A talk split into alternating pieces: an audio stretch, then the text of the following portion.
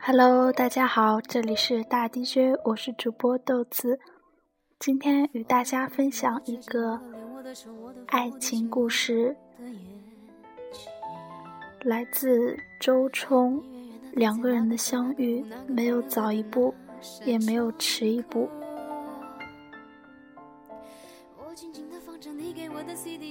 马思思也不知道自己是从什么时候开始留意宋琦的，只知道有一天晚上做梦，没有任何预兆的，他就出现了。在梦里，他穿着松松垮垮的白球服，额发长长的，沾着汗水，右手捞着一个篮球。他朝他走过来，一边走一边扑着球，偶尔漂亮的旋上一圈。醒来以后，马思思再没入睡。她想到宋琦，那个俊美的、长身玉立的少年，那个将篮球玩得风生水起的少年，那个喜欢伸长脖子唱歌但每次都跑调的少年，那个迟到后猫着腰从教室后门像条泥鳅一样溜到自己座位上的少年，那个喜欢武侠小说。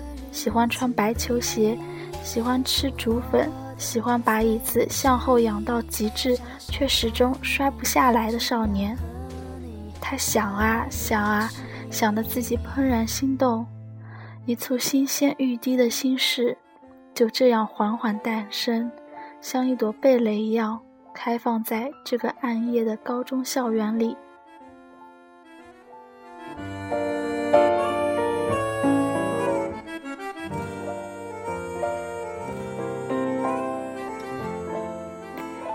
见晨光映入窗帘的时候，校园还未完全苏醒，马思思便扑进洗手间洗漱，洗完后就冲出寝室门，多待一秒也不行似的。外面是一抹陈旧的天，灰暗高阔，人事一如既往，但奔跑在林荫道上的马思思觉得，这是一片新天新地，空气柔软。花朵寥烈，植株的叶子撒开了手脚，直向天空窜，绿得不可收拾。多么恋叶深情啊！他想，我的青春就要正式开始了。跑了两圈后，初阳泼泼然升了起来。他站在夹竹桃夹竹桃的树荫下，等待早操的开始。远远的，宋琦正在栏架下练习扣篮。马思思兴奋地走了过去，带着密摇不宣的心事和一脸丰沛的笑容。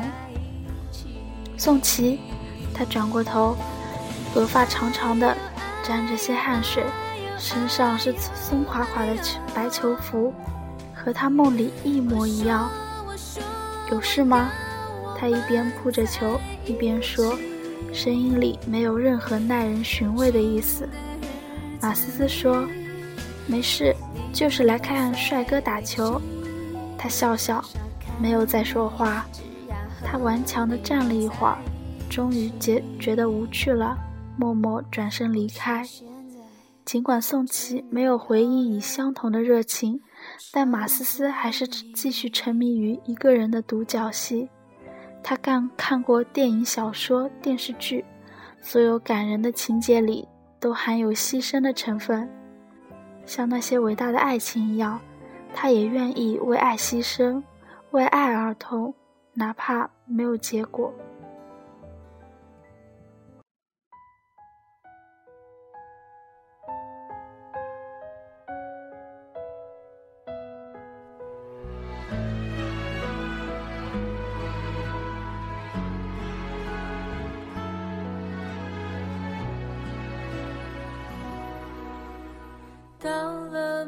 个年纪，你就会知道，一个人的日子真的难熬。渐渐开始尝到孤单的味道，时间在敲打着你的骄傲。宋琦来了吗？宋琦走了吗？宋琦在干什么？宋琦啊，宋琦，他像个雷达一样搜寻他的身影，无论是在课堂、周末、操场、食堂，遇上他不在，他的心便虚落落的，好像有一个巨大的下隙，无底的，一直伸到虚空深处，风来风往，寂静荒凉。而眼前的一切也褪去了色彩，变成了乏成乏善可陈的黑白。但倘若他在这乏善可陈的一切，又有了流光溢彩的意思。有时候遇上宋琦的目光也落在他身上，他就会瞬间脸红起来，笑着头低下去，就像有一条流满蜜的河流，蜿蜒在心脏深处。有一回上英语晚自习，长得像一桩老树根的英语老太坐在讲台上，一边改作业，一边看完纪律。教室里一片肃静，所有人都在做着英语习题。这时，宋琦忽然站起身，走到讲台上去，拿起一根粉笔，在黑板上写下了五个大字：“我爱你，妈妈。”满教室一片哗然，不知道发生了什么事。英语老太气得嘴唇发抖，把他叫到办公室，叫上众老师，盘点了宋琦所有陈年旧事，围训了他三小时三十分零五十六秒钟。另外罚抄课文五十遍，外加早操时在主席台上向老师公开道歉，等等等等。后来大家才明白，这是宋琦和另一个男生的赌约。如果宋琦赶到黑板上去写“我爱你”，那个男生就帮他打一周的饭；反之亦然。宋琦去了，但他给这句暧昧的、惹人浮想联翩的话，加了一个端庄的对象——妈妈。然而，尽管如此，马思思的内心还是开始翻江倒海。这一定是宋琦的一种暗示。他说他爱妈妈，而自己姓马，妈和马是谐音，这是不是一种暗示？他在借机表达对自己的爱慕呢？但一转念，他又嘲笑自己的多情。马思思，啊马思思，你真是傻透了。宋琦性格这么直，才不会做这么迂回曲折的事。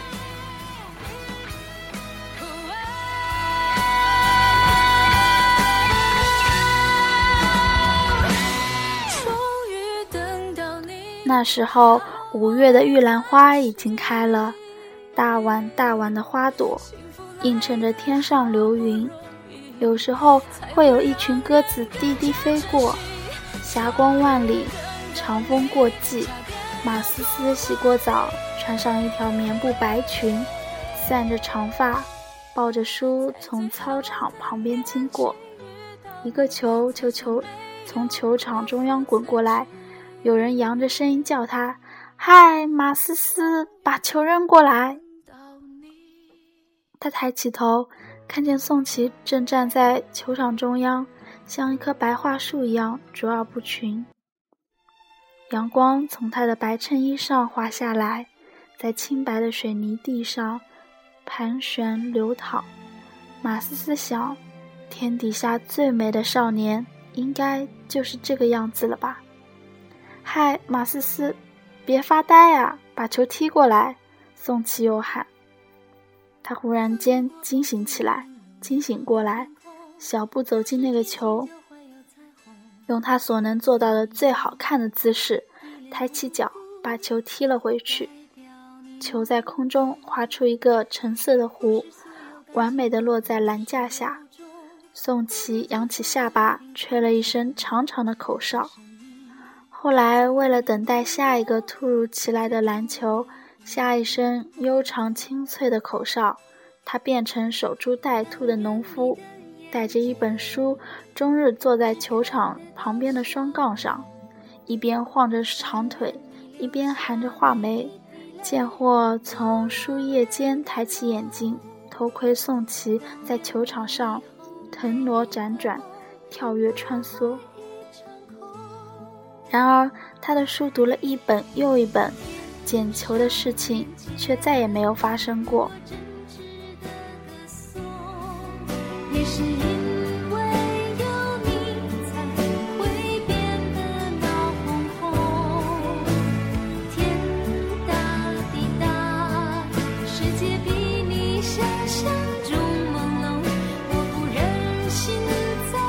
周末的时候，他上街买日用品，满街熙攘，人群像鱼一样游过他的身边。他买了买了一碗红豆冰，坐在广场中央默默地吃。不远处有一个音像店在放着歌，一个乐队的主唱说：“最后一首歌献给所有悲伤的孩子。”那时天是阴的。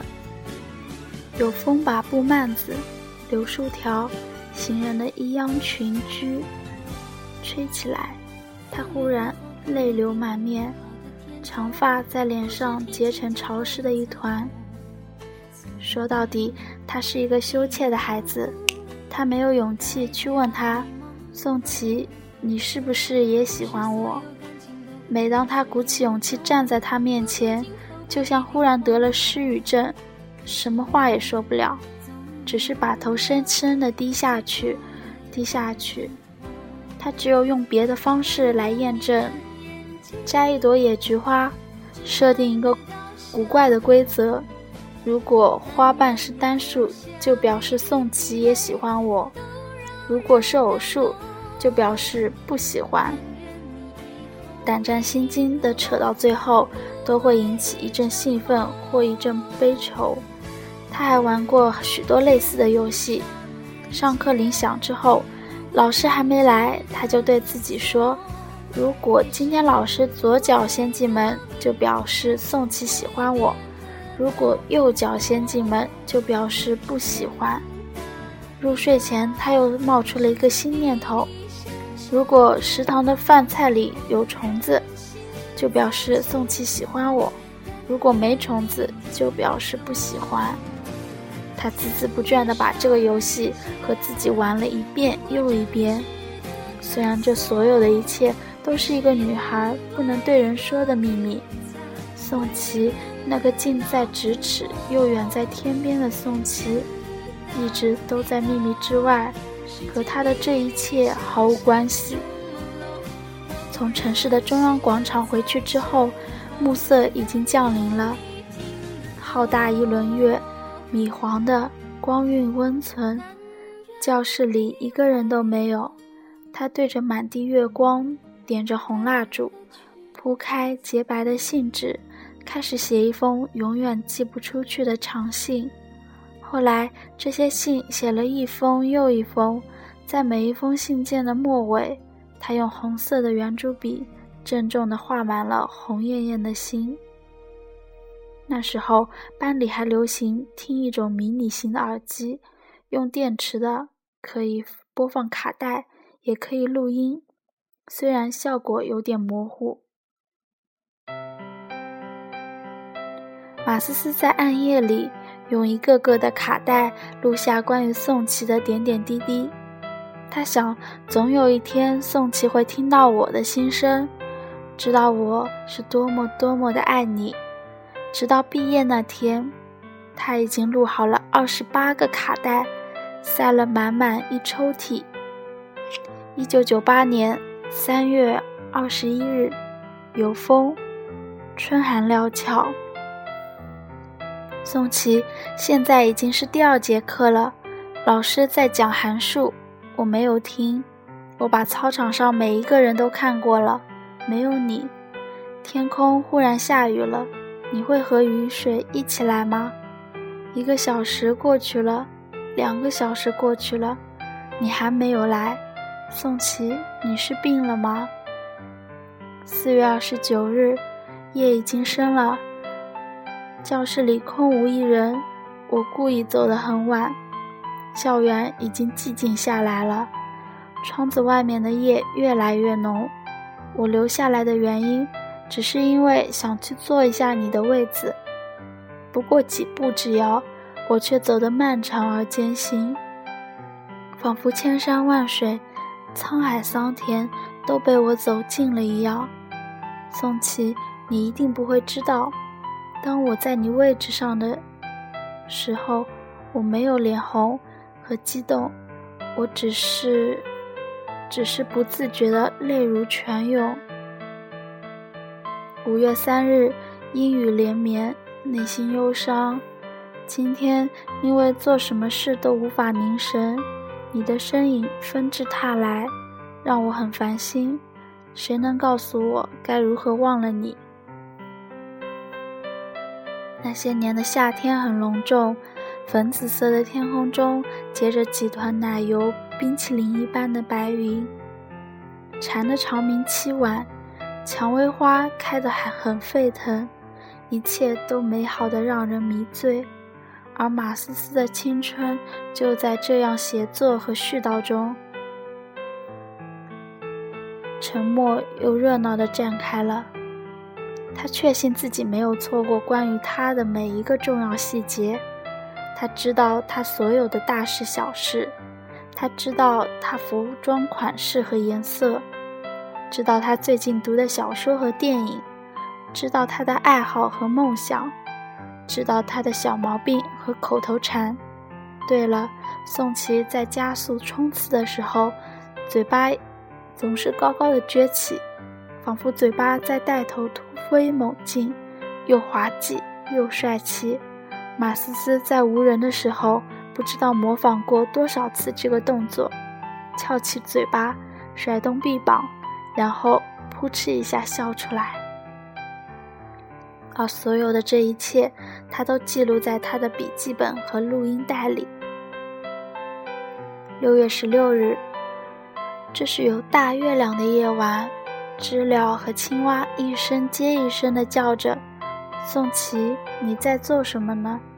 我刚刚读完夏洛蒂·勃朗特的《简爱》，这真是一本好书。它让我想到我自己。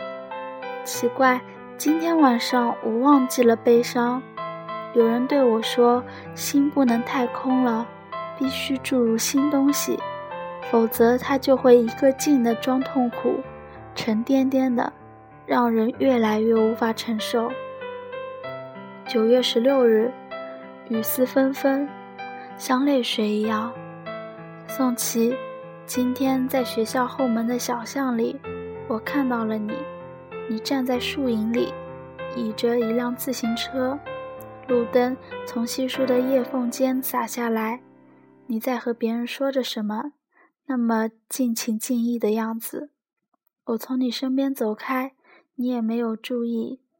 宋琦，倘若有一天我光彩照人，你会注意到我吗？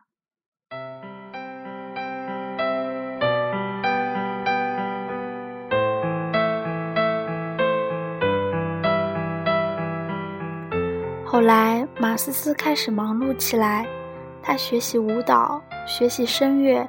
她去图书馆读读书，她参加学校的各种演讲和辩论，在联欢会上担任主持。她越来越自信，出尽风头，同时也越来越漂亮。许多男孩开始打听她的名字和班级，给她写情书，希望能和她约会。他像一道初升的彩虹一样，慢慢照亮这个闭塞的高中校园。但马思思一直没有恋爱，她明白自己所有的努力只为了一个人。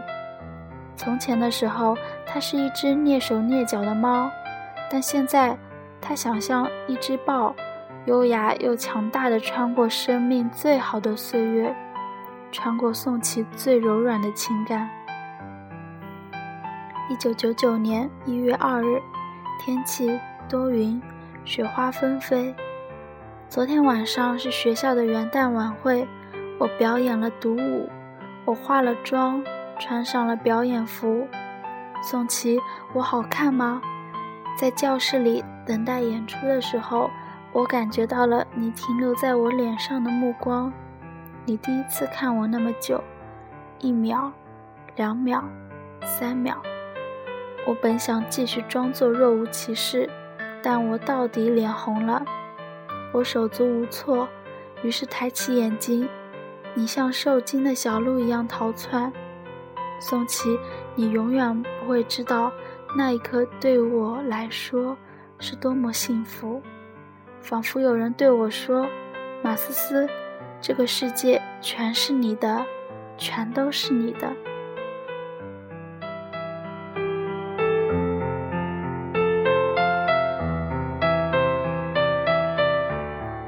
时间一点一点的过去。三年时光一晃就过了，毕业的时刻已经逼近了。校园里的银杏树叶纷纷下落，满街金黄，搭配着赭红色的楼裙，美得像是虚拟。所有女孩子都在打毛衣，上下针、情侣扣、元宝针、平针、颗颗针、渔网针、桃形针。但至于打给谁，他们自己都说不清。满楼里都是悲声，往往是一个人哭起来，所有的人都跟着落泪。更惊人的是，男生也照哭不误。那些平时看起来大大咧咧、什么也不在乎的男孩们，这时候心都软得一塌糊涂。有天黄昏，男生女生们在宿舍楼前对歌。一首又一首的情歌，唱的七月的天空都快要融化。马思思决定在最后那一天晚上，她要把三年以来的柔肠百结、欲语还休都告诉宋琦。她要给他自己写的所有日记、录下的所有卡带，告诉他自己曾经为他做过那么多甜蜜而绝望的事情。可是马思思没有等到那个时刻。一九九九年七月六日，天气晴。今天所有同学都在哭，大家一边打包行李，一边流泪。宋琦，我也很伤心，但不是因为离别。昨天晚上我们聚餐，大家都喝多了，我也是。我是故意的。我想趁着酒意告诉你，宋琦，你知道吗？就在你身边，我像一株向日葵恋爱着一颗太阳一样，悄悄地喜欢了你整整三年。那天晚上，没有一个人回寝室睡觉，星光闪烁，月亮像一个多年前的泪渍一般，映在深蓝色的天幕上。我记忆中从来没见过那么凄美的夜晚。大家在扩大的操场中央，把草席铺在地上，准备席地而睡。一床又一床的草席遮蔽了整个操场，可是大家都不睡觉，都舍不得。这可是最后的夜晚了。从此以后，我们人海茫茫，各奔东西。也不知道什么时候能再相见。满操场的笑声，满操场的哭声，满操场带着酒意的混沌不清的唱歌声，还有诗歌的朗诵声、呕吐声、咒骂声、喃喃不止的絮叨声。宋琦，我在操场的人群中央，在玉兰花和夹竹桃的树丛间找你。在假山背后，在篮球架前找你，可是我没有找到。宋琦，你到哪里去了？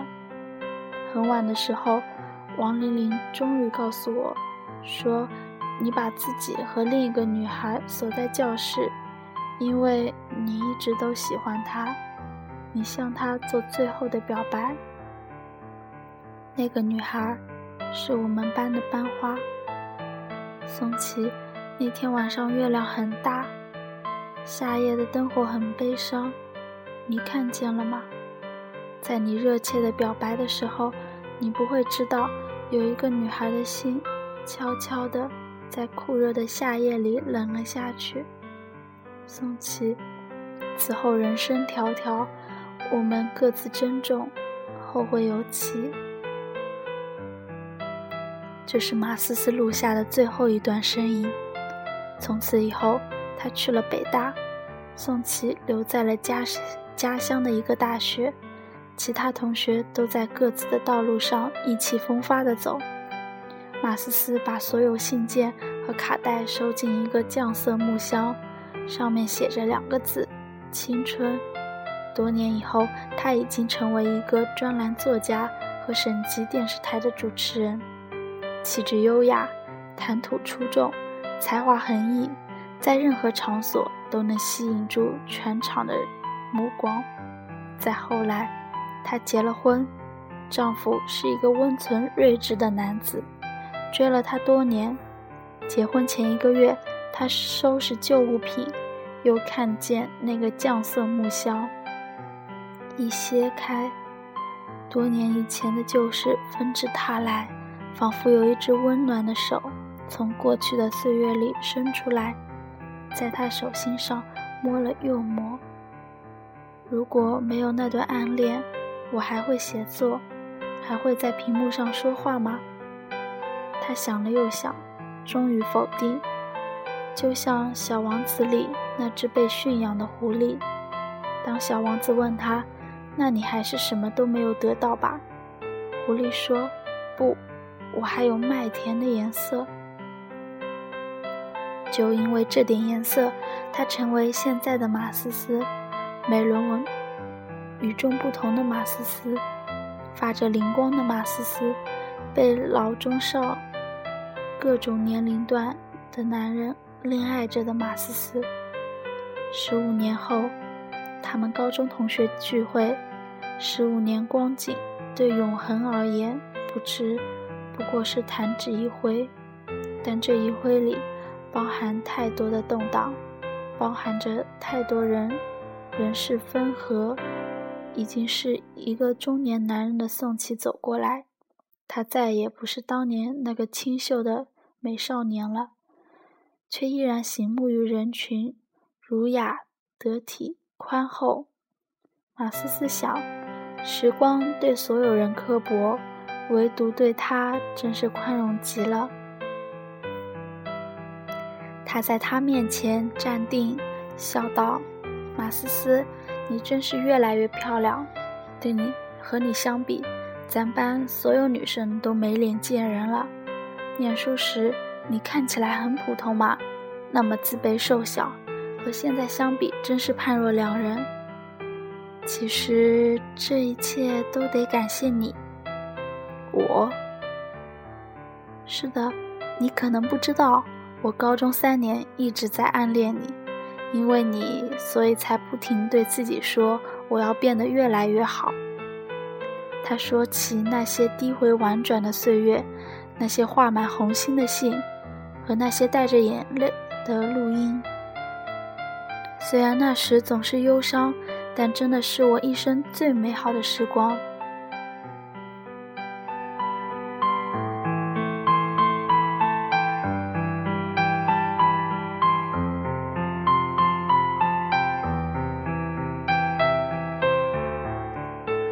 宋琦看着马思思精致的无可挑剔的脸，陷入一种恍惚，仿佛人在那时那地。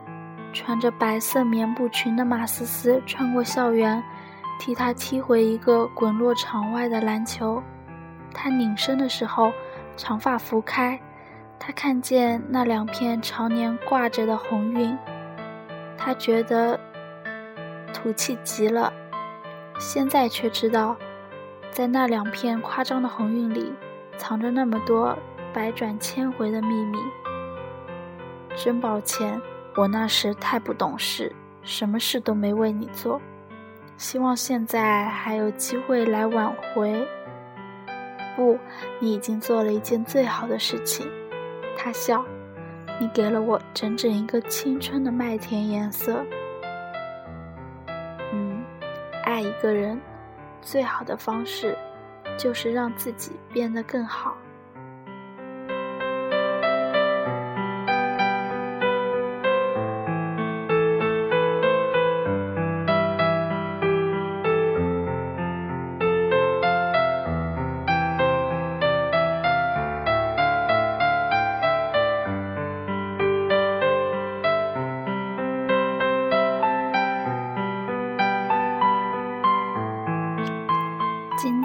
故事就讲到这里，我们下期再见，拜拜。